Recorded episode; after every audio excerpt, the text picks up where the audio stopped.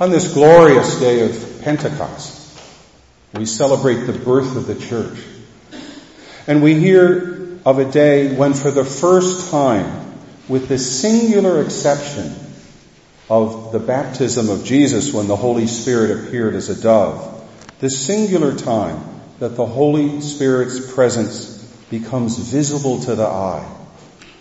But this time, at Pentecost, the Holy Spirit does not come like a dove, but in wind and in a mighty fire.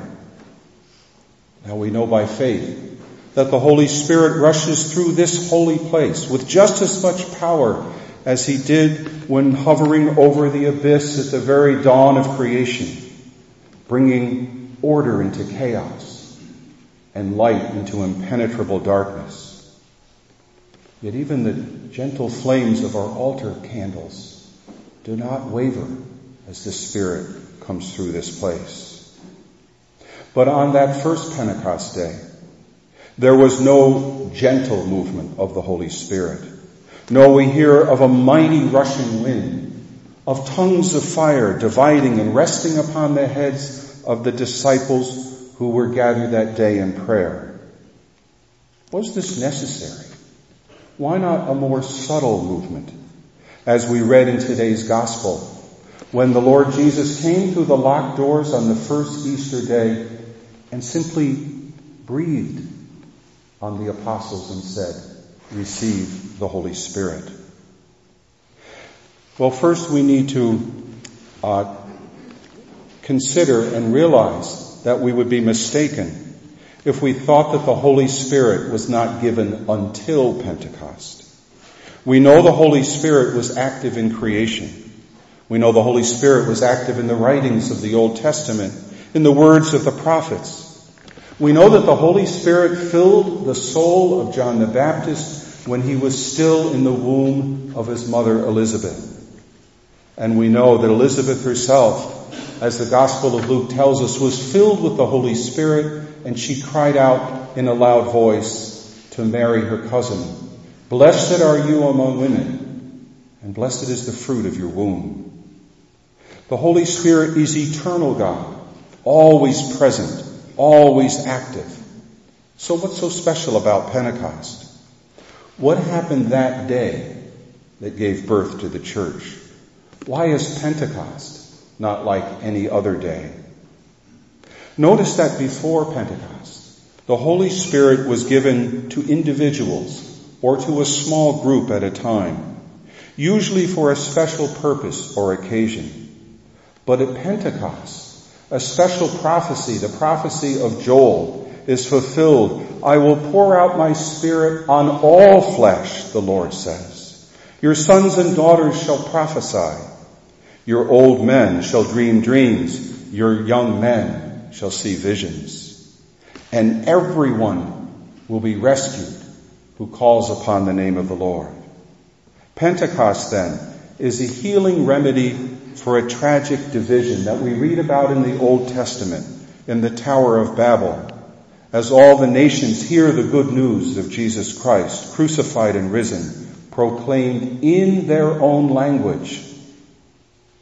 At Babel, however, the people spoke one language, but then the Lord, because of their pride and arrogance, confused their tongues, and they could no longer communicate. At Pentecost, people from every nation came, and God brought them into unity in faith, in baptism, and in the Holy Spirit. But if we look deeper, we see even more, a great contrast. The disciples were gathered in the upper room, and they were praying fervently and perseveringly, and they were united as though they had one heart and mind, obediently out waiting for the outpouring of the Holy Spirit as the Lord Jesus had promised. Remember that in our reading last week, we read that. And they prayed together with Mary, the mother of Jesus. But at Babel, we see something entirely different. The people said, "Let us make bricks. Let us make a tower to reach the sky."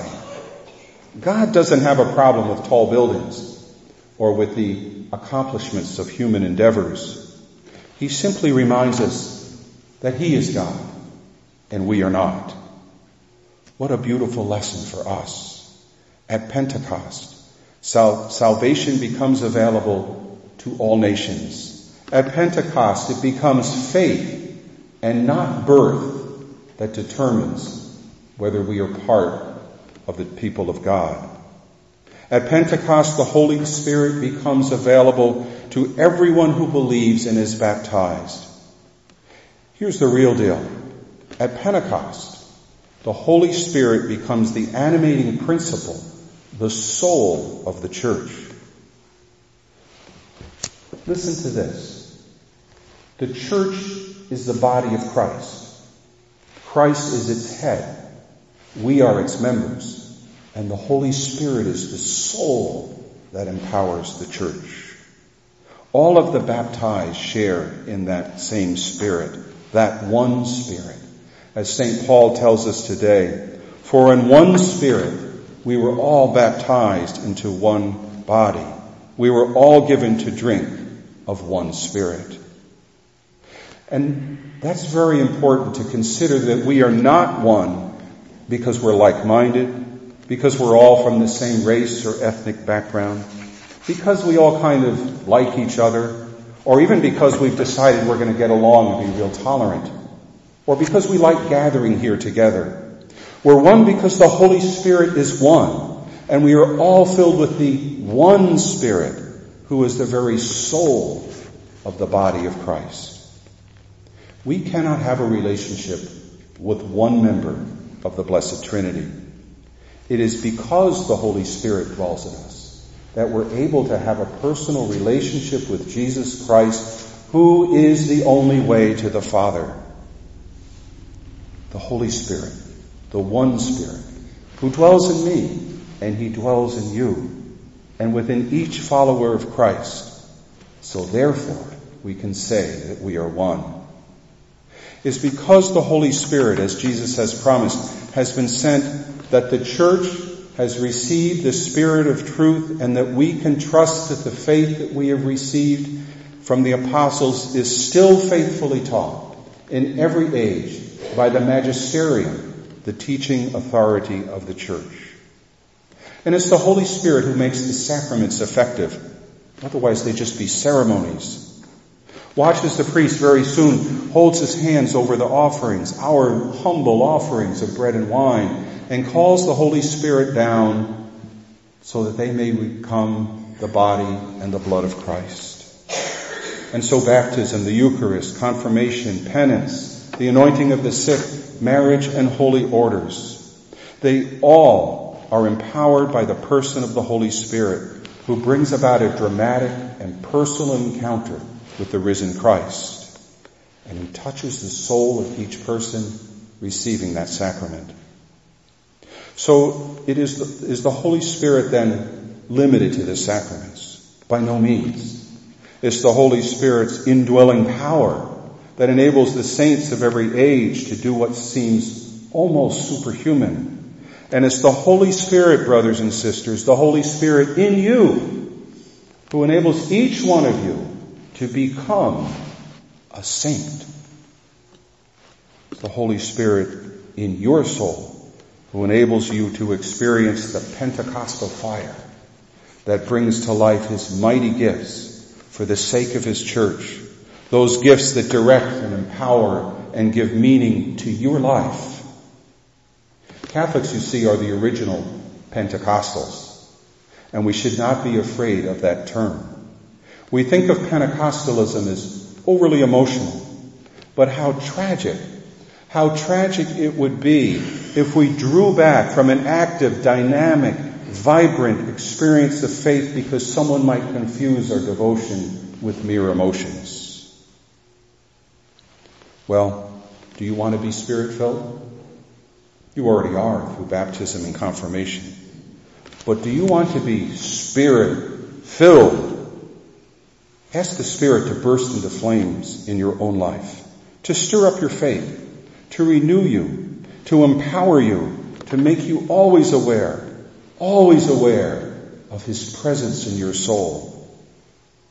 This sequence we just read, did you read it? Or did you pray it? Perhaps you could add it to your communion meditation today. And when you come to church each Sunday and take time to kneel quietly in silent prayer, preparing yourself to hear the word of the Lord and to receive his most holy body and blood, ask the Holy Spirit every time to fill you with the fire of his love, and mean every word. Trust, believe, and pray that this Spirit will do great and mighty things in your life.